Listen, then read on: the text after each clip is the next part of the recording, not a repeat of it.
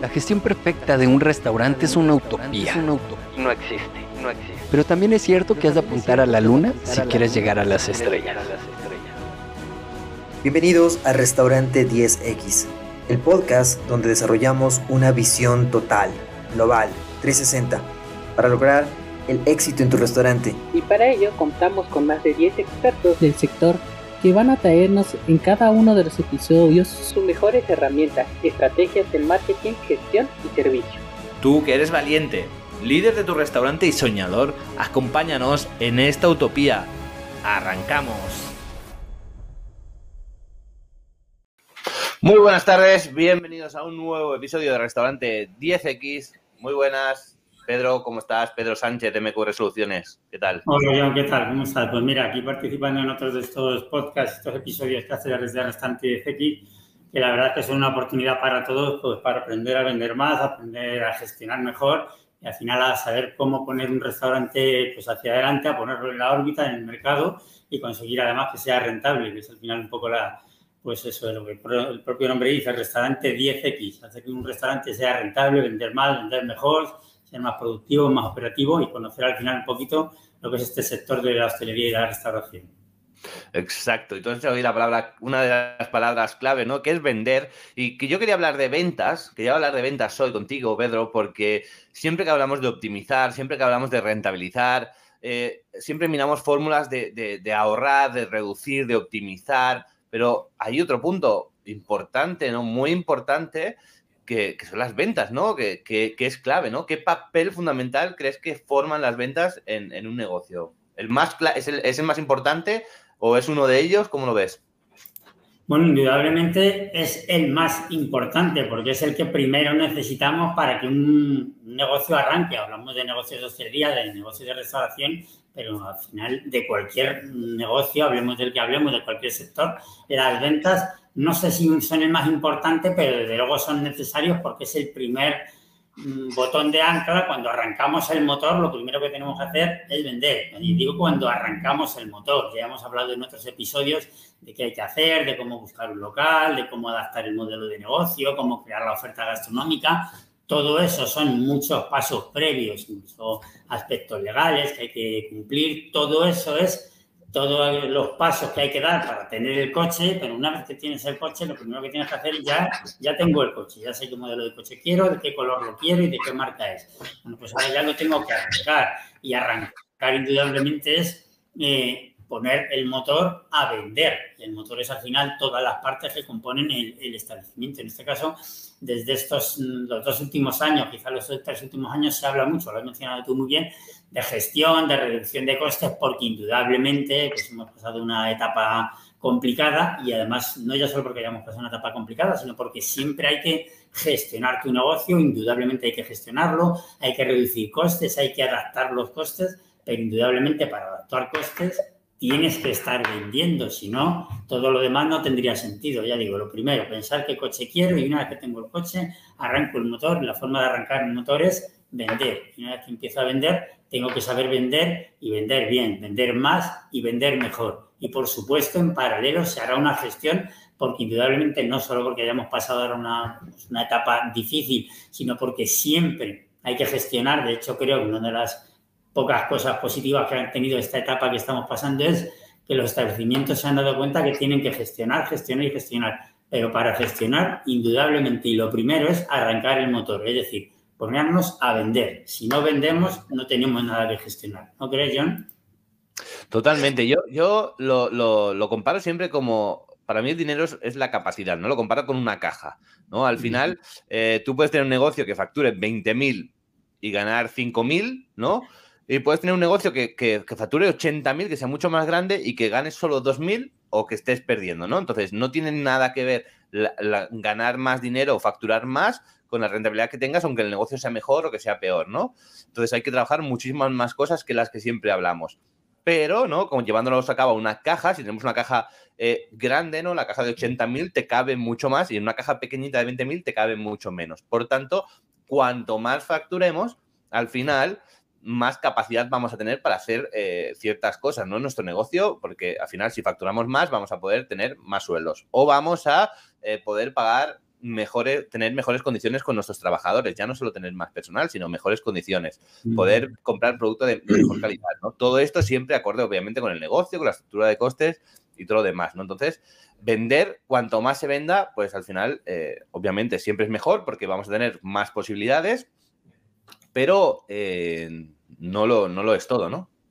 Sí, sí, estoy totalmente de acuerdo contigo. De hecho, lo he mencionado yo antes, pero la, frase que creo que se reduce a vender más y mejor, porque vender más no es en ningún caso garantía ni de éxito, ni siquiera de rentabilidad. En muchas ocasiones, y lo sabemos cuando no eres conocedor simplemente de tus costes, muchas veces a medida que vas vendiendo más, estás perdiendo más. Cuando no conoces simplemente tus costes, no sabes el coste de un determinado producto y crees que es tu producto estrella y dices, vamos a vender más solomillo. Venga, hoy tengo que vender 100 solomillos. Y resulta que el solomillo te está costando dinero. Cuanto más solomillos vendas, más dinero estás perdiendo. Por eso la frase creo que se resume con, el ejemplo que has puesto tú de la caja, que es perfecto y muy válido, es vender más y vender mejor. Indudablemente, con mayor venta, tienes más posibilidades de crecer, de tomar decisiones, de ampliar el establecimiento, de tener más brigada, de tener más personal, de dotarte de mejor estructura, de mejor infraestructura a priori, con unos mayores ingresos, tienen más capacidades para, pero indudablemente,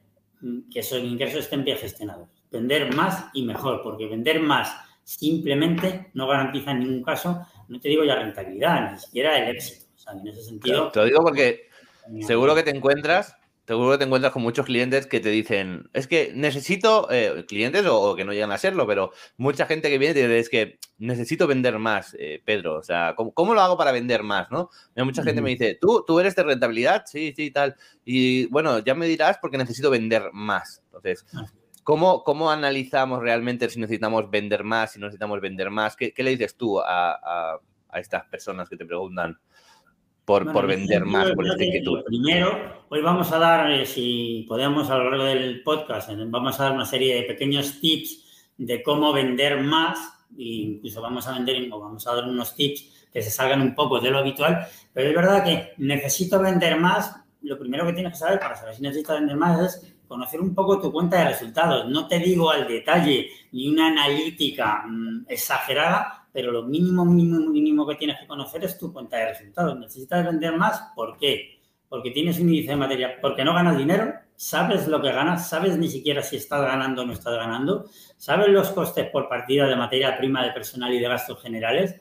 En caso de que vendas más, sabes dónde tienes que incidir, porque si por vender más contrato dos camareros, con lo cual bajo la productividad, eh, estoy vendiendo sándwich de jamón mixto y como decía ahora, pues venga, voy a vender más, voy a vender voy a ponerme a vender solomillos que seguro que vendo más. Pues a lo mejor resulta que estás aumentando tu materia prima. O por vender más, tienes que poner dos cámaras más, una salamandra y una mesa caliente que te están aumentando los gastos de suministro. Y además has necesitado incorporar más metros en cocina y los has quitado de metros de sala, con lo cual estás perdiendo capacidad de venta porque quieres vender más. Bueno, quieres vender más, pero ¿cómo? Lo mínimo, conoces tu cuenta de resultados, necesitas vender más. ¿Para qué? Y necesitas vender más, ¿cómo? ¿Qué crees, John? Sí, sí, no, no, estoy totalmente de acuerdo. De hecho, es la, respuesta que habría dado yo, ¿no? Al final, la cuenta de resultados, ¿no? La estructura de costes es lo que te marca lo que debes facturar. Te voy a hacer una pregunta antes de pasar ya a los tips más concretos para generar más ventas. Y es, ¿cuál crees que es el enfoque adecuado que tienen que tomar? Es, es decir, ¿facturo tanto y adapto mi cuenta de resultados a lo que estoy facturando? ¿O tengo una cuenta de resultados o tengo una estructura de costes X, entonces voy a centrarme, voy a focalizarme en facturar lo que necesito para, cubrir esos costes.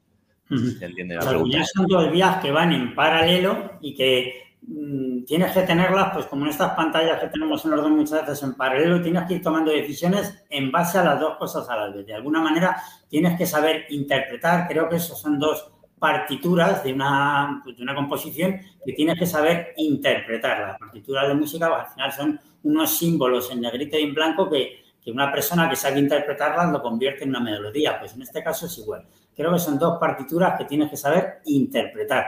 ¿Qué te dice la cuenta de resultados y qué me supone vender más? Y sobre todo vuelvo a repetir, ¿qué me supone, bueno, qué me supone vender más y cómo puedo vender mejor? Creo que serían un poco las tres puntas qué me dice la cuenta de resultados, porque si no sabes interpretarla, pues ya te digo, puedes tener el mejor instrumento musical, que si no sabes interpretar las corcheas y las semicorcheas y las fusas y las difusas, pues no vas a componer tu melodía. al menos es conocer tu cuenta de resultados y saber interpretarla, sin entrar en unas analíticas de costes exageradas, conocer un poco las partidas. Y en base a eso, ¿cómo puedo vender más? ¿Eh? Pero sobre todo, ¿por qué vender más y cómo puedo vender mejor? Porque vender más sin vender mejor, lo único que haces es, bueno, pues incrementas a lo mejor tu cifra de arriba, pero si paralelamente estás incrementando la cifra de abajo y donde ganamos un 2%, sigues ganando un 2%, lo único que has hecho es aumentar tus recursos y generar más esfuerzo para que te siga quedando un 2%. Y si todavía te queda un 2% de 10.000 y ahora te queda un 2% de 20.000, bueno, pues todavía has aumentado algo tu beneficio. Pero si antes vendiendo 80.000 te quedaban 10.000 y ahora vendiendo 90.000 te quedan 10.000, lo único que has hecho es aumentar tus esfuerzos, tratarte de más maquinaria, de más personal o hacer un pequeño cambio, pero al final la cuenta de resultados, la, la cifra esa de abajo, yo siempre hago mucho esta, esta señal, la cifra de abajo, si vendiendo 8 tengo 10.000 y vendiendo 90 tengo 10.000, lo único que he hecho es aumentar esfuerzo. Entonces, tienes que trabajar en paralelo, qué me dice la cuenta de resultados, dónde puedo actuar, por qué tengo que vender más y cómo tengo que vender mejor para que esa cifra de abajo crezca no ya en paralelo a la cifra de ventas, sino mejor, que crezca mejor, donde antes me quedaba un 10, que ahora me quede un 12, con lo cual estoy aumentando el margen de beneficio. ¿Eh? Totalmente. Me ha gustado mucho de las partituras, el ejemplo de las partituras, ¿no? que al final cada son partituras diferentes y al final la melodía de la suma de todas es lo que hace al final la canción eh, final, ¿no? La, melodía final. Yo lo comparo un poco con, el coche, ¿no? Con conducir, ¿no? Tenemos el, espejo, miramos hacia adelante, hacia la ventana y el espejo retrovisor, ¿no? Entonces, está bien, eh, necesitan los dos. Podrías conducir mirando hacia adelante, al final siempre es raro que te estrelles, ¿no? Sí, porque, bueno, estrellarte como mínimo te vas a estrellar, pero igual no puedes adelantar. Siempre, si te pide un coche lento delante, estás ahí siempre, ¿no? Como parado, pero no puedes adelantar si no miras el espejo retrovisor. Entonces, mirar hacia adelante sería eh, centrarse en vender, digamos, en vender más, ¿no? En estar mirando siempre hacia adelante.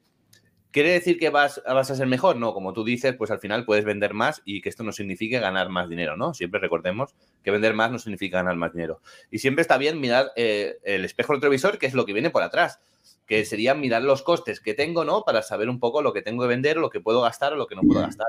Pero igual, conduciendo, si siempre fuera mirando el espejo retrovisor, es decir, el pasado, nunca voy a, nunca voy a, avanzar y además me puedo estrellar, ¿no? Porque el pasado, pasado está. Es importante como, como, el futuro, ¿no? Bien, llegados a este punto que hemos hablado un poco por encima de la importancia de las ventas y cómo deberíamos enfocarlas, ¿cómo, cómo, ¿cuáles son estos tips que nos puedas dar para vender más y yo para vender mejor?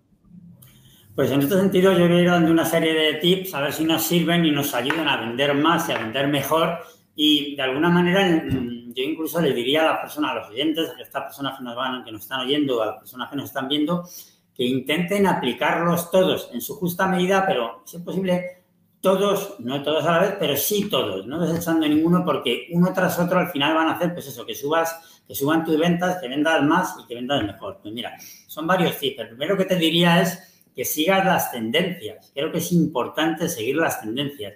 Lo, lo, maravilloso sería crear las tendencias, ser tú la persona que cree las tendencias, pero quizá eso no es lo más fácil, con lo cual creo que uno de los consejos que doy primero es que siga las tendencias, que identifiques cuáles son las tendencias y en base a eso las siga, porque las tendencias de alguna manera son las que marcan el camino y los clientes, las tendencias son un tren puertas abiertas donde los clientes se van subiendo. Una tendencia que gusta, los clientes se van subiendo porque es algo que gusta, es algo que, es tendencia, que define la moda y los clientes se suben a ese tren, con lo cual si siguen las tendencias, los clientes se, están subiendo de alguna manera a ese tren, con lo cual ya te garantizas tener más clientes. Ahora se trata de saber gestionar qué haces con esos clientes, cómo les vende más, cómo les vende mejor, pero siguiendo las tendencias es más fácil que los clientes quieran subirse a tu tren.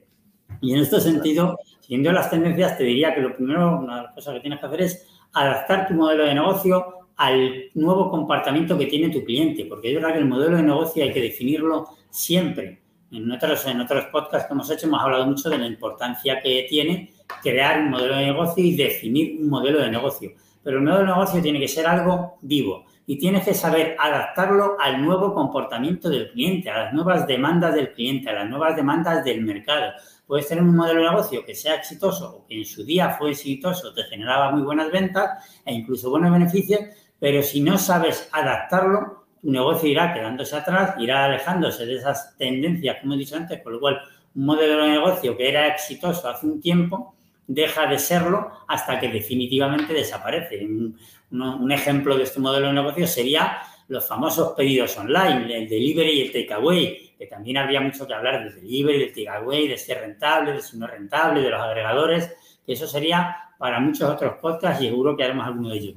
Pero al, al final es una tendencia que ha venido para que al menos la leas, veas si te interesa, si eres capaz de de crear esa tendencia para que se suban a tu tren, a lo mejor los pedidos online, el takeaway, el delivery, es algo que tienes que valorar si lo incorporas o no en tu pedido de negocio. Bien por un canal propio, bien por una app de pedidos, darles al cliente la opción de pedir y de pagar, por ejemplo, sin contarles desde el móvil, es una tendencia, pero te asegura que el cliente va a poder hacer pedir de alguna manera, interactúa contigo, juega contigo y si además puede pagar desde el móvil por un lado, estamos evitando el contacto algo que nos afecta a nivel del COVID y todos los mm, temas de seguridad y higiene sanitaria. Pero además, si el cliente pide y paga desde el móvil, ha entrado en una especie de dinámica de juego, de gamificación, en el que va a pedir más, se va a gastar más, vas a aumentar tu ticket medio, porque al cliente al ir pidiendo con ese juego, en esas fotos que le salen en el móvil, va pidiendo porque le gusta una cosa, otra, otra, y además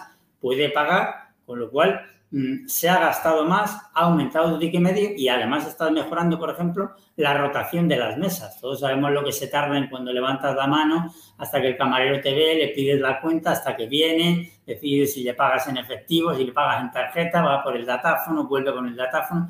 Todo eso, no voy a decir que son minutos, pero son, aunque solo sean segundos, fíjate el tiempo que pasa en una mesa, otra mesa, otra mesa, pues con esto de pedir y pagar desde el móvil has creado una tendencia te has subido a esa tendencia, has adaptado tu modelo de negocio y además has conseguido mejorar la rotación de las mesas. Fíjate que, qué simpleza has conseguido vender más, vender mejor y si antes tenías una rotación uno a uno, que todas tus mesas se ocupaban una sola vez, pues ahora, por ejemplo, ya se los ha ocupado una coma una vez. Pues automáticamente, solo por eso he mejorado un 10% tus ventas. Si además las gestionas bien, pues no solo ha aumentado un 10% tu venta, sino que has conseguido que vender mejor porque el cliente ha pedido más, ha aumentado el ticket medio, se ha gastado más, han bajado tus costes de estructura porque los costes de estructura son fijos, con lo cual automáticamente esa famosa línea que decíamos abajo, pues ha aumentado. Y todo esto además es importante que el cliente sea consciente de que has adaptado tu modelo de negocio, de que has incorporado nuevas tendencias, de que has incorporado cosas nuevas. Siempre hay que tener pequeños trucos, pequeños tips. Uno de ellos, por ejemplo, es que a lo mejor en el uniforme, en la camiseta de tus empleados, pongas mm, cómo han cambiado algunas cosas. Pongas un mensaje como eh, puedes pagar desde el móvil, cualquier cosita, un mensaje que le esté diciendo al cliente que has incorporado algo nuevo. ¿Qué te parece, John, esta idea? No, me parece fenomenal lo que estás comentando porque sobre todo cuando, cuando hablamos de vender más, siempre hablamos de eh, subir el ticket medio, siempre hablamos de vender algo más caro, de subir precios, de, tal, pero vender más no solo está en, esto, no solo está en la formación del personal, sino también está muchas veces en, como tú has dicho antes, ¿no? Tips que igual no son los típicos de siempre, ¿no? Muchas veces está, pues nosotros que hablamos, eh, eh, sobre todo tú, ¿no? Que eres experto en digestión, ¿no? Digitalización y gestión, pues muchas veces está en esto, ¿no? En la facilidad que le puedes dar al cliente para pagar. Si el cliente paga más fácil, le va a costar menos seguramente pagar. Por lo tanto, eh, va a pagar más o va a volver más veces por la comodidad que le estás ofreciendo, ¿no? Entonces, creo que en ese sentido, el enfoque que estás aportándonos es súper interesante para romper un poco con este chip, ¿no? Que no solo es upselling, cross-selling y tal, sino que, que con mejores soluciones, pues al final también se puede vender más, ¿no? Y también pensando al final en el cliente, ¿no? No solo en que el cliente consuma más, sino en cómo consume el cliente y cómo le puedes facilitar la vida en ese sentido, ¿no? Efectivamente, y además ese cliente fácilmente te recomendará, con lo cual te va a atraer más clientes. Los costes comerciales de captar esos clientes seguramente te lo vas a ahorrar. Estamos hablando, o ese gasto te lo vas a ahorrar, con lo cual vas a vender mejor, porque un cliente que se va satisfecho, un cliente al que le das algo novedoso, algo nuevo, algo que le gusta, mm, que le motiva, te va a atraer clientes, te, como mínimo te va a recomendar y además seguramente repetirá, con lo cual, fíjate, todos los costes comerciales ya, los estás, ya te los estás ahorrando. Por otro lado, estás haciendo que venda más ese cliente que primero se ha gastado más el primer día que ha venido. Si repite, se va a gastar más veces y así además te recomienda o te trae clientes, fíjate cómo estás aumentando exponencialmente tus ventas, lo decíamos, estás vendiendo más y estás vendiendo mejor. Mira, otra de las formas en las que se puede vender más es muchas veces, que ya se ya está haciendo y estamos siendo conscientes, es simplificar el menú. Antes había unas cartas absolutamente desproporcionadas, ya estamos siendo conscientes que los menús tienen que ser más cortos, pero todavía tienes que saber simplificar tu menú mucho más y hacerlo mucho más vivo, mucho más ágil, sobre todo conociendo qué platos venden más o qué platos vendes menos. No ya solo simplificar el menú no es solo que sea muy corto el menú, sino que sepas que aquellos platos, por ejemplo, que no salen, que no son rentables o que los vendes, tengas la agilidad suficiente de enseguida sacarlos de la carta y poner otra carta, poner otra oferta distinta, mantener, por supuesto, aquellos o que son muy rentables o que se venden mucho más, pero ser ágil a la hora de modificar aquellos platos que a tu cliente no le gustan. O bien porque no se venden o que si se venden no son lo suficientemente rentables, por lo cual tienes que saber interpretar esas señales que te va dando, pues los datos, es importante al final que conozcas los datos de tu establecimiento, los datos de tu negocio y si tengo platos que no, que no salen, ser ágil y enseguida rotarlos e incorporar otros que le puedan gustar a tu cliente. Y aquellos que desde luego no sean rentables, pues a lo mejor generarle dos cambios en una guarnición, en la presentación. A lo mejor solo tienes que cambiar el tipo de plato en el que lo presentas. muchas veces resulta que el plato no se vende bueno, porque es muy plano, porque no transmite nada y a lo mejor le, cambia simplemente el soporte en el que lo pones y haces que ese plato que antes no se vendía tanto se pueda vender un poquito más. Con lo cual, lo simplificar el menú, por supuesto, es reducirlo, pero también es saber jugar con el menú. ¿Qué le pongo, qué no lo pongo, qué vendo más, qué vendo menos? Y en función de eso, ser ágil. Y, por supuesto, una buena gestión de este menú hará que también tengas menos desperdicio alimentario, que tengas menos mermas, que eso indudablemente no se trata ya solo de vender más, sino de vender mejor. Si tienes menos mermas, indudablemente tu coste de materia prima va a mejorar, con lo cual automáticamente mejorará tu margen de beneficio, estarás vendiendo más y a la vez estoy vendiendo mejor. ¿Qué opinas, John? Totalmente de acuerdo. Al final, eh, simplificar cuando uno simplifica, al final siempre saca mejores cosas. Cuanto más se complica, todo, como ya dice la palabra, pues más complicado es, ¿no? Simplificar ayuda, como tú dices, a controlar mucho mejor también lo que vende, los costes, a que el cliente pues no tenga, no tenga que pensar tanto a la hora de pensar, ¿no? Pues al final tomar la decisión se va a estresar menos, ¿no? A la hora de tomar esa decisión, ¿no? Todos hemos ido a un restaurante a veces y tienes 20.000 platos y dices, ¿qué como, no? ¿Qué no como? Y esto al final produce un estrés, ¿no? Esto, esto, esto no me apetece, esto tal, y al final ya como que te pierdes, ¿no? Entonces, si la oferta es más pequeña, también puedes conducir, ¿no? A la hora de hacer la carta, cómo la haces, cómo no la haces, eh, cómo pones los precios, cómo ordenar los platos. Tienes muchas más herramientas para trabajar en pro de vender más. Esto por, un lado me parece imprescindible. Y luego el otro, el otro también, de nuevo, ¿no? Trabajar lo visual, ¿no? No solo los costes, no solo los precios, sino la parte visual, ese plato, ¿no? Como tú dices, que igual sale un plato redondo, blanco, soso, sin color, que igual le añades un poquito de color al plato eh, cambias el formato del plato y todos hemos estado en un restaurante y hemos visto pasar un plato por al lado nuestro y hemos dicho, eso, ¿eso qué es? No sé qué es, pero quiero uno de esos, ¿no? Porque iba en llamas, porque, porque estaba haciéndose una en una plancha y, te ha parecido gracioso, el efecto que sea y el como sea, ¿no? Pero es algo que te dice, eso, eso quiero, ¿no? Sobre todo, yo creo que aquí se puede trabajar mucho en los postres, ¿no? Eh, muchas veces los postres no se le da importancia y, entonces ponemos cualquier cosa de postre o lo trabajamos menos. Y a todos nos gusta el postre. Muchas veces no tomamos postre porque decimos, bueno, para tomarme un yogur, por ejemplo, ya me lo tomo en casa. Pero si el postre es llamativo, el nombre, el postre en sí, yo creo que, también sería, eh, bueno, que es clave de, de trabajar, ¿no? En esta línea que hablamos ahora. Sí, sí, eso es fundamental. De hecho, en el, tercer tips que voy a comentar ahora, bueno, va un poco en la línea de lo que has comentado y, por ejemplo, el postre es absolutamente fundamental porque es verdad que, en muchos restaurantes caen en el error y que parece que al cliente le pone el primer plato y el segundo plato y es con esa mesa ya determinado y no son conscientes que efectivamente venderle un buen postre va a generar unas ventas marginales, unas ventas adicionales muy importante. Vas a hacer que el cliente se gaste más. Y además el postre es como eso, eso goloso, no, goloso no quiere decir necesariamente azúcar, pero ese goloso en el que te vas a llevar un buen recuerdo del establecimiento, te deja ese sabor de boca por lo goloso que es, por, por la presentación, por lo variado, por lo diferente, es verdad que el postre en muchas de las ocasiones mejora la percepción que tiene el cliente del establecimiento en general y del servicio. ¿Sabes? Has comido un primer plato, te pones un segundo, pero los postres, si sabes hacerlo bien, si sabes hacerlos vistosos, si sabes hacerlos apetecibles, si sabes hacer que mm, lo, lo acabas de definir bien, que pasen por tu mesa y digas, yo quiero uno como ese, no sé lo que es y a lo mejor ni siquiera me lo voy a comer entero, pero lo voy a pedir por cómo está presentado. Y es verdad que el póster va a aumentar tus ventas, sí o sí, va a mejorar seguramente la percepción del cliente. Si además un póster está bien hecho, es apetecible, es vistoso, es bueno, desde luego va a hacer que el cliente vuelva, que el cliente esté dispuesto a gastarse más. Aunque sí es verdad, y eso va con el tercer tip que iba a decir ahora, que voy a comentar, un postre, un plato bien presentado es importantísimo y el postre es un poco redondear ese, ese 360 de lo que es el servicio. Como comentaba muchas veces, ponemos el primer plato, ponemos el segundo y ya parece que esa mesa la hemos terminado, ya no le ofrecemos casi ni postre ni café. Nos damos cuenta que el postre con el café hay una buena oportunidad de venta y una buena oportunidad de margen comercial, que es importante. En este sentido, iba a mencionar como tercer tip el upselling y el cross-selling, pero entendiendo el upselling y el cross-selling no como algo frío, sino haciendo que tus, tus, camareros, tu personal, sepan entender qué quiere el cliente, que escuchen al cliente. Es importantísimo escuchar al cliente.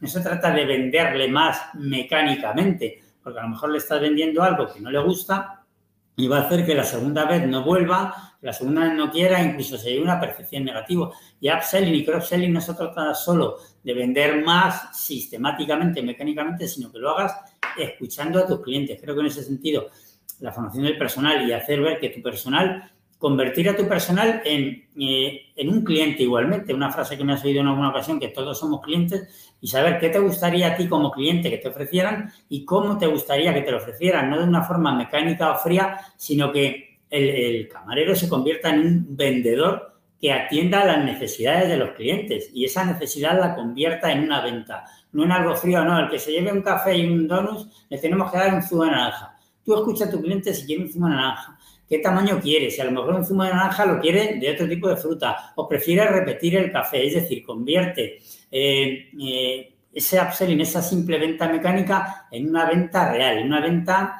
eh, con sentimiento, diría yo, porque el cliente se va a identificar mucho más contigo. Es decir, haz que tu camarero sea un vendedor que se identifique con el cliente, identificándose con el cliente, poniéndose en la piel del cliente y en, esos famosos zapatos del cliente, seguramente le va a vender, le va a entender, le, le va a saber vender lo que el cliente espera, no algo mecánico de un menú ya hecho lo que te digo, café más bollo más zumo de naranja. Escucha a tu cliente, conviértelo en una, en una venta, digo, sentimental, con sentimientos. ¿Estás conforme, John? Estoy totalmente conforme y además, de nuevo, es otra vuelta de, tuerca, ¿no? A, lo que venimos hablando. Ya no hablamos del cómo hay que hacerlo, cómo hay que decirle al, cómo hay que formar al personal para que venda más, no decirle, oye, ¿quieres el café? o ¿quieres esto? o ¿Quieres aquello? O véndeme esto que nos interesa, si no es interiorizar, que ese, ese, equipo interiorice el producto, que interiorice el local donde está, el concepto, ¿no? Que de alguna forma esta venta sea de forma natural, porque si conseguimos que sea algo natural, que sea algo sentido, que realmente recomiendo un plato, porque lo siento, porque lo he probado, porque sé que es bueno, porque sé que a la gente le gusta, pues al final es una venta, como tú dices, que prácticamente se hace en automático, ¿no? Y estos upselling, estos cross-selling, pues los, los interiorizas y los automatizas, ¿no? Y me parece muy interesante punto de vista. Pues sí. Y siguiendo con esta línea, otro tip que va muy en la línea con la actual, es que sepamos escuchar a nuestro cliente, pero que también sepamos escuchar a nuestro equipo de trabajo. Creo que eso también es fundamental. Por supuesto, nuestro personal tiene que saber escuchar al cliente para atender sus necesidades pero nosotros, y en este sentido, digo nosotros, estoy pensando en la figura del gerente, en la figura del director, que también es importante, a lo mejor que el director cambie su forma de dirigir, es importantísimo escuchar a tu equipo, porque al final tu equipo es el que está en contacto directo con el cliente, es el que está viendo los problemas que tiene el cliente, las necesidades que tiene el cliente, las frustraciones que tiene el cliente, las quejas que tiene el cliente. Es el, personal es tu principal tarjeta de visita, esa persona es la primera persona que va a ver un cliente cuando entra y tiene que ser una muy buena tarjeta de visita, pero también es una tarjeta de escucha importantísimo. Muchas veces nosotros, al final, cada uno estamos en un plano distinto y el gerente, el director, está en un plano con otras funciones, con otras responsabilidades y está, de alguna manera, mm, alejado de lo que es la necesidad real del cliente, la queja, la frustración, la experiencia que quiere vivir y en ese sentido nuestro personal es el que está en contacto directo con el cliente, con lo cual escucha al cliente, pero para poder escuchar al cliente, escucha también a tu equipo. Pregúntales qué le gusta al cliente, qué no le gusta al cliente, qué percepción tienen cuando entran, qué percepción tienen cuando salen de un establecimiento. Es importantísimo porque, fíjate, lo de salir de un cliente, el despedirnos de un cliente es importantísimo. Muchas veces no lo hacemos y nuestro personal es el que está codo a codo con el cliente, con lo cual sabe qué experiencia quiere vivir, qué quejas tiene, qué frustraciones, qué necesidades. O sea que creo que una forma de vender más y vender mejor es hacer esas famosas reuniones, esos briefings una vez a la semana y escuchar a tu personal, no solo darle las instrucciones, las funciones y las responsabilidades y cuántas cartas tenemos reservadas hoy, sino que sean muchas veces tus, tus empleados los que te hablen a ti. Contarme qué experiencias han tenido nuestros clientes la semana pasada, qué frustraciones ha habido, en qué se han quejado, cuál es la queja que más se repite o qué es eso que nos piden que no tenemos. Lo podemos tener, es un plato de la carta, es una forma de decorar, es una forma de lo que sea, es, es un cambio de uniforme. Escuchar a tus clientes a través de tus empleados creo que es fundamental para vender más y vender mejor. ¿Estás de acuerdo, Jan? Totalmente de acuerdo y me quedo, me quedo con lo que has dicho de la perspectiva, ¿no? Y esto es muy importante y me lo encuentro mucho, ¿no? Que, que al final cada uno tiene su punto de vista, ¿no? Nosotros tenemos el punto de vista, por ejemplo, de consultor, de experto, por lo tanto, vamos con la teoría en la mano de, de, cómo tiene que ser según lo ideal y cómo nosotros lo vemos, que lo vemos muy claro, ¿no? Y también, claro, hay un enfoque de fuera que, que hace que sea así. Pero a veces el cliente, como cada cliente, cada local también tiene una vida propia, ¿no? Que, que, que se tiene que entender el, el, empresario o el gerente pues tiene el punto de vista porque tiene los costes, tiene que pagar las nóminas, tiene que pagar los proveedores. Si va mal, está apretado. Por lo tanto, esa, esa inestabilidad emocional, entre comillas, ese nerviosismo, depende cómo lo va a trasladar al cliente, ¿no? Entonces, eh, cada uno tiene que saber, digamos, en qué línea está y tiene que estar enfocado a esto, ¿no? El, el, el camarero, el metre, el personal de servicio tiene que estar enfocado a la atención al cliente, a la venta, ¿no? Y, y, y, el gerente, pues al gerente, ¿no? Y claro que internamente, pues hay que hablar de los costes, de cómo hay que hacerlo, de cómo no hay que hacerlo, ¿no? Y se tiene que adaptar el modelo de negocio, ¿no? Pero es muy importante esto que tú dices, ¿no? Que, que, a veces trasladamos ansiedad de, no, tienes que vender más, tienes que vender más porque necesitamos vender más porque si no, no llegamos a final de mes. Bueno, es que esta presión, esta tensión tampoco es buena, ¿no? Hay que hacerlo mejor para vender más, ¿no? De alguna forma. Y me ha gustado mucho un poco ese, ese, ese, punto que has tocado.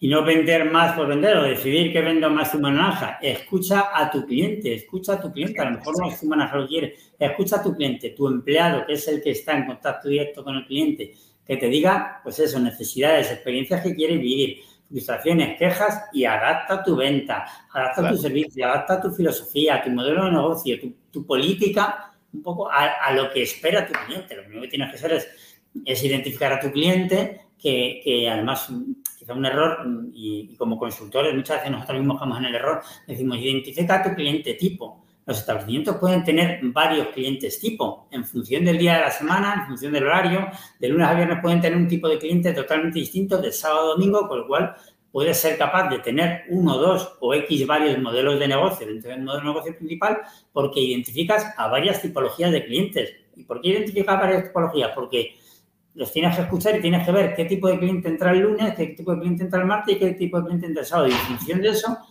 adáptate. Por eso, crea submodelos de negocio dentro del modelo de negocio principal porque, ya te digo, como consultores, muchas veces en el error, en el error identifica a tu, a tu, cliente tipo, no a tus clientes tipos, porque además si identificas a tu cliente tipo, está renunciando a todos los demás, que también es factible que quieran entrar a tu establecimiento si sabes jugar y tienes ese margen de maniobra para poder adaptarte, ¿no creo, claro. Sí, sí, al final no es lo mismo el, el, que viene a desayunar a lo mejor, ¿no? Que si estás en un sitio de, por ejemplo, eh, de oficinas, pues quizá viene a tomar un café antes de entrar a trabajar y, y se va rápido y, y, ya está. Que el que viene a lo mejor a comer al mediodía, que el que viene a cenar por las noches es otro cliente diferente.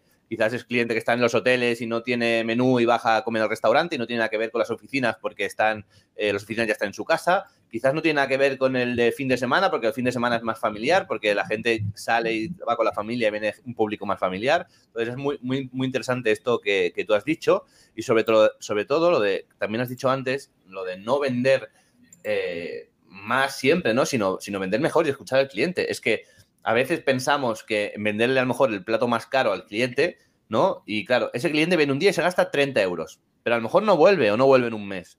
Sin embargo, a lo mejor le recomiendas lo que el cliente le apetece, que a lo mejor viene cada día a comer o lo que sea, algo más light, un ticket medio eh, más, más bajo, pero que al cliente le satisface por ticket y, y por el producto, y quizás se gasta 10, quizás no se gasta 30, quizás se gasta 10 o se gasta 15, pero se lo gasta todos los días de la semana. Pues 10, 15 o 10 todos los días de la semana es mucho que no, que no 30, 40 o 50.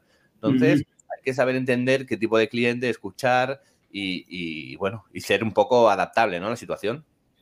Sí, sí, mira, en este sentido me acuerdo de un ejemplo de pues, hace muchísimos años.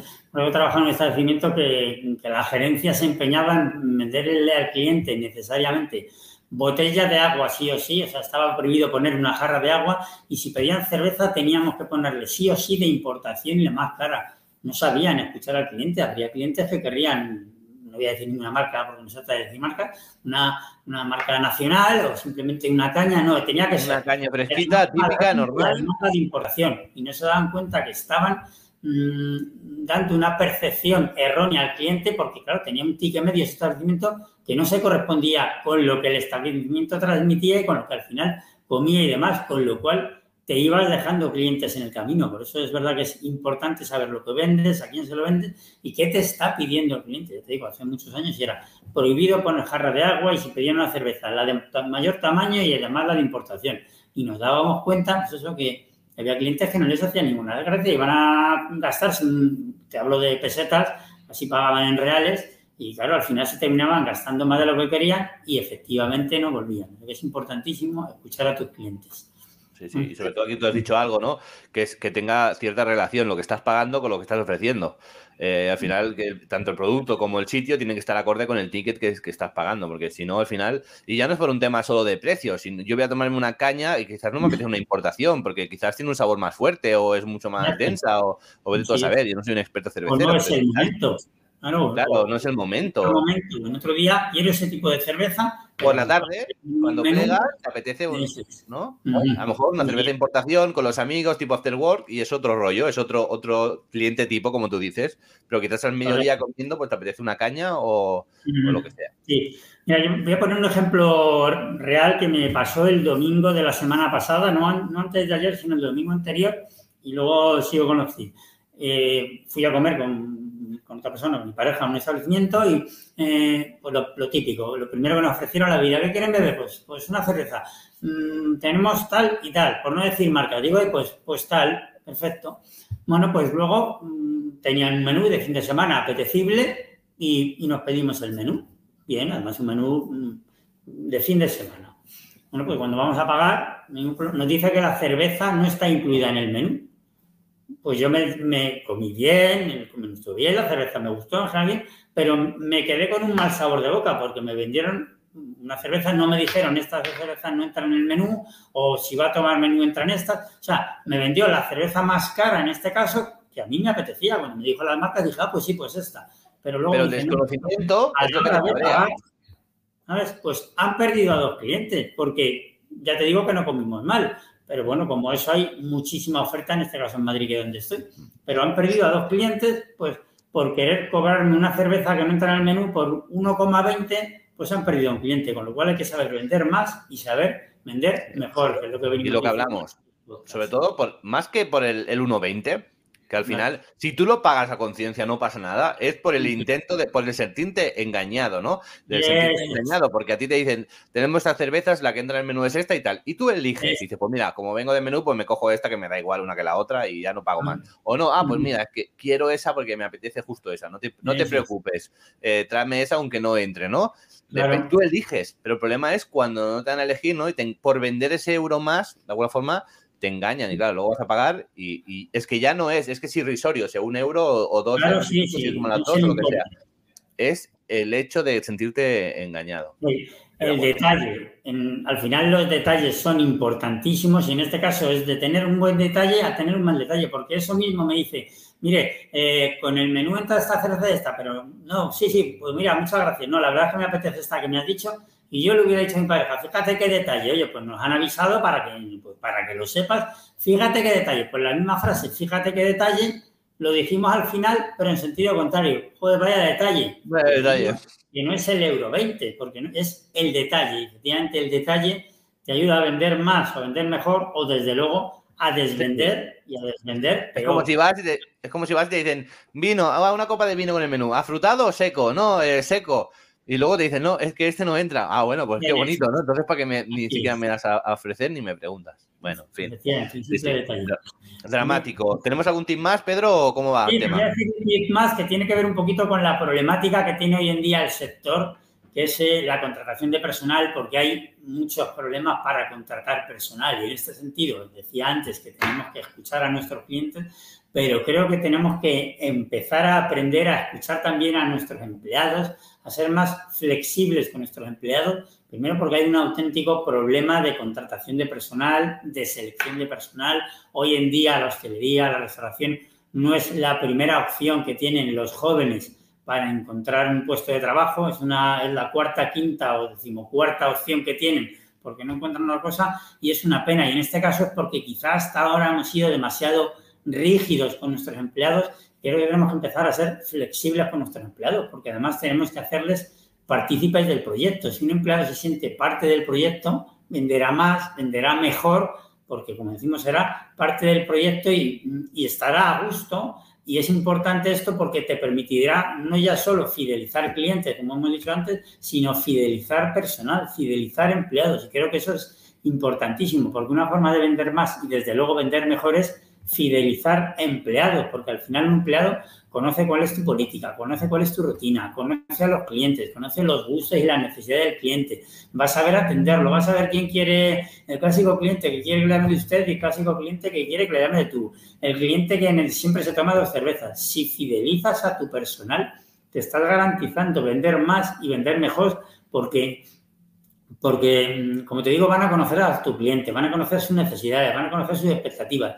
Eso sin hablar de los costes de formación permanentes que vas a tener, de estar formando permanentemente a nuevo personal, a nuevo personal, a nuevo personal, que eso el cliente lo nota. Cuando un cliente ve que continuamente cambias de personal, eso el cliente lo nota y también al cliente le gusta entrar en, en un establecimiento, además la hostelería, al final la hostelería tiene que ver con el hospedaje, con el sentirse como en casa y un cliente también le gusta reconocer a esos empleados que llevan tiempo, que le reconocen, que les saludan. Eso también a un cliente le gusta ver a un personal que está fidelizado porque de alguna manera lo identifica con la marca, ve que el establecimiento seguramente tenga una buena política de personal, y de aquí es que cambian de personal por la mañana, por la tarde y por la noche. Y eso de alguna manera se vuelve en contra. Por eso te digo que es importante que aprendamos a fidelizar a nuestro personal, a ser flexible con nuestro personal, a escucharles, a adaptarles muchas veces los turnos, que parece que no sabemos, pues habrá estudiantes que querrán trabajar de mañana y habrá estudiantes que querrán trabajar de tarde, pues sé ágil y sé hábil y dale el turno de tarde al que estudia por la mañana y quiere trabajar por la tarde o viceversa, ¿no? Aquí los turnos son partidos y son de mañana de tarde. Si eso se va a volver contra ti y tu personal lo va a notar y desde luego tu cliente lo va a notar. Por eso, una forma de vender que no se trata de hacer caja ni de picar más refrescos o más cervezas es que fidelices a tu personal, que seas flexible, que le escuches, que adaptes un poco los turnos, que adaptes las necesidades, que veas cuáles son sus intereses profesionales y muchas veces personales. Y eso, sabiendo conjugarlo, va a hacer que el empleado se identifique contigo trabaje más, trabaje mejor, se ve más y si se da más, va a vender más y va a vender mejor. Por eso es un tip que no tiene que ver necesariamente con la familia de producto ni la gestión de coste ni nada, sino que creo que es importante porque te permite fidelizar, vender más, vender mejor y tu cliente también lo nota y lo agradece. ¿Qué te parece, John? Pues sí, perfecto. Este último tip que nos dan me parece muy importante y muy, eh, sí, muy acorde con lo que estamos hablando ahora hablabas de coste de formar constantemente al personal. Voy a sumarle el desgaste personal, al final también es un coste, ¿no? Pero el desgaste personal eh, de, hacerlo, ya no solo económico, sino también eh, de, mentalmente, ¿no? Y de, día a día, que, desgasta mucho. Lo que tú decías, ¿no? Al final es un papel importante y yo me lo he encontrado, ¿eh? Yo, eh, muchos sitios me, me han dicho, ay, habéis cambiado el personal, uy, personal nuevo, tal. No, está bien porque son simpáticas las chicas, o son simpáticos los chicos o tal pero, pero es algo que la gente nota. La gente, como tú has dicho, al final eh, está muy relacionada con el hospedaje y uno va a un sitio no solo por comer o por tomar algo, o por beber, va a un sitio por la experiencia. Y el encontrarte con alguien conocido, ¿no? Que saludas todos los días o cada vez que vas, pues suma mucho a la experiencia. Ya no es solo que tengas procesos, que tengas manuales, de cómo se hace, sino la confianza de encontrar esa persona eh, un día y otro, hoy no está, ¿no? Y muchas veces se da esa magia, ¿no? Que entra la persona y dice, oye, no está Joana, no está no sé quién, ¿no? tiene, sí, hoy tiene fiesta, ah, muy bien, tal, ¿no? Y esa magia, desde luego, es un punto más que va a hacer que vendamos más, pero de nuevo, no solo en ticket medio, sino en que esa persona venga más veces, de que esa persona nos recomiende. Por lo tanto, a veces no solo es la venta directa, sino la venta indirecta que, que, deriva ¿no? de, de, ese servicio. Sí, sí, sí, por eso creo que es un, tip que no tiene que ver con números o con tirar un refresco o una cerveza o un zumo de naranja, sino con hacer que vendas más y vendas mejor porque el cliente se identifica con el personal. De hecho, es, es, es bonito, aparte de bonito, desde luego rentable, esos clientes que saben cuándo se va determinado empleado de vacaciones y cuándo vuelve y hasta le traen un pequeño detalle cuando es el cliente el que se da de vacaciones y sabe que está tal empleado, tal camarero, tal camarera crean un vínculo, una unión que hace que efectivamente el cliente vuelva, ah, que vuelve de vacaciones el jueves, pues mira, el sábado me paso y así te veo. pues tenía ganas de que volviera de vacaciones. Solo por eso estás vendiendo más mm. y estás vendiendo mejor. Has fidelizando a tu personal, has fidelizado al cliente. Y al final lo que tú has dicho antes del ejemplo de la cerveza que te cobraban de más, en este caso estás cobrando de más, pero el cliente contento, es decir, estás cobrando de más. Estás fomentando facturar más, vender más. Porque lo que has dicho, tal persona viene el jueves, pues yo voy a venir el viernes porque como vuelve y a lo mejor me cae muy bien o lo que sea, pues así la salud. ¿Cómo? Porque total, pues mira, en lugar de comer en casa o comer en otro sitio, como aquí, y, ya le saludo, lo veo, lo que sea, ¿no? Y ya estás vendiendo más. O sea, estás forzando, entre, entre, comillas, de una forma muy, muy indirecta, que el cliente venda más. O el típico, la típica sensación que tú vas a, una cafetería todas las mañanas y te tomas un café con leche, un croissant, o te tomas un café con leche y un bocadillo, ¿no? Y dices, y un día vas y dices, hoy, hoy tengo prisa, o hoy no tengo hambre, me voy a tomar el café con leche y ya está. Y te ah. dice la camarera de siempre, ¿Quieres el café con leche y el croissant? ¿O quieres el café con leche y el bocadillo tortilla? Y tú que solo ibas a tomar un café con leche porque tenías prisa, porque no tenías hambre, por lo que sea, dices, venga, vale, va, sí. ¿No? O por no dejarla mal en evidencia, dices, sí. ¿Sabes? Y a lo mejor ese día no tenías la intención. Pero ya, ¿sabes? Y lo haces bien, ¿eh? Claro, es que has creado ese vínculo emocional, efectivamente, y además, en, general, en línea general, cuando tenemos un vínculo emocional, no sabemos decir no no sabemos decir, no, y efectivamente dices, venga, venga, sí, me lo tomo, o, o para llevar, efectivamente, estás vendiendo más, estás vendiendo mejor. Así que como último tip, solo como recordatorio eso, fideliza a tu personal, escúchalo, sé flexible con él, adapta turnos, adapta horario, adapta una serie de necesidades de tu personal, porque eso hará que fidelices a tu cliente. Si fidelizas a tu cliente, estarás vendiendo más y estarás vendiendo mejor. Totalmente, pues eh, bueno, eh, creo que es un episodio muy, muy interesante y muy eh, emocional, ¿no? Emocional en el sentido de estábamos hablando de conectar con el cliente. Yo creo que, bueno, no sé, la gente tiene que decir si ha conectado o no, ¿no? Pero no ha sido tan técnico de esto, esto y esto, sino que yo creo que hemos hablado de experiencias personales, ¿no? Incluso ahora, ¿no? De la experiencia tuya del domingo, lo que hablábamos del café. Y yo creo que esta magia un poco, ¿no? De, salir un poco de, de la parte más técnica y de vender, vender, vender, al final está la parte más emocional, ¿no? Y la parte un poco más, más romántica que al final te empuja a, vender más. Así es. Así que, mira, en este sentido eh, diría que si nuestros oyentes o las personas que nos han estado viendo, a medida que íbamos hablando, de alguna manera, pues han levantado la ceja y, y se han identificado con algunos de estos ejemplos que hemos ido poniendo, seguramente es porque les han pasado y seguramente porque quizá no han reaccionado como hemos ido diciendo, con lo cual seguramente si más de uno ha levantado la ceja o ha subido un poco el volumen de la radio porque lo que estaba oyendo ha dicho, pues eso me pasa a mí o eso no soy capaz de hacerlo, seguramente el episodio ha sido un éxito por eso, porque eso, emocionalmente hemos llegado a, que, a que pongan en marcha estos tips y a partir de hoy, en cuanto lleguen a los 300, puedan vender más y mejor si se han identificado y, como digo, han subido un poquito el volumen de la radio o, o han arqueado la ceja diciendo, mm. pues es verdad y esto quizá no lo hago yo así.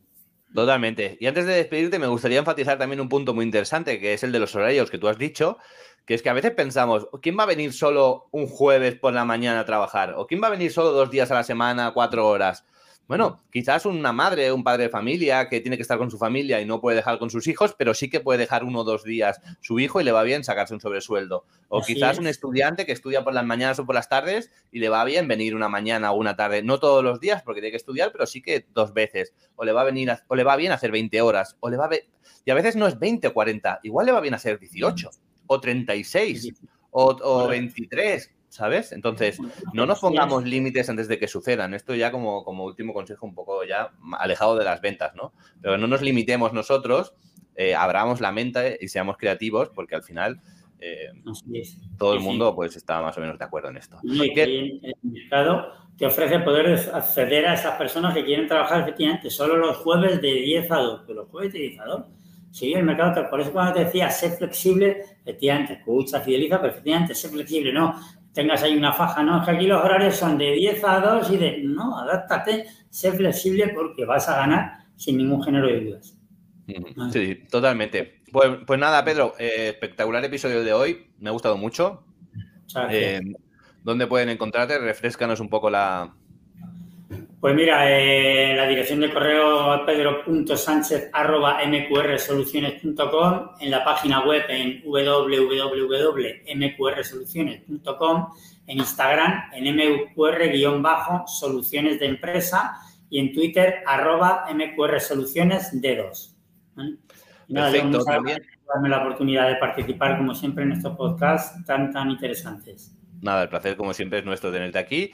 Recordarles también, ya os ha dado Pedro eh, sus, datos de contacto para cualquier duda que tengáis, digitalización, gestión eh, y cualquier tema al final relacionado con el asesoramiento o la consultoría de, restaurantes y negocios gastronómicos. Recordaros también que tenéis abierta esa posibilidad en la página web de Restaurante 10X, restaurante10x.com barra comunidad. Hay un pequeño botón donde podéis dejar un mensaje de voz tipo WhatsApp, eh, lo más sencillo del mundo. Apretamos, grabamos y, ya está, donde podéis dejar dudas, inquietudes, eh, cualquier comentario que queráis hacernos. Y, podéis también elegir eh, al experto que va dirigido. Puedes decir, oye, Pedro, me gustaría preguntarte esto, oye, tengo una duda sobre esto, ¿no? Y nosotros o bien os contestaremos en algún formato, os lo haremos llegar, o bien haremos un episodio eh, sobre estos temas que os tengan inquietudes. Así que os animo también a que dejéis los mensajes en el contestador de Restaurante 10X. Y eh, bueno, nos vemos en el siguiente episodio, Pedro, y todos vosotros. Muchas gracias, John, y gracias a todos los que nos han estado escuchando viendo. Gracias a todos. Igualmente, hasta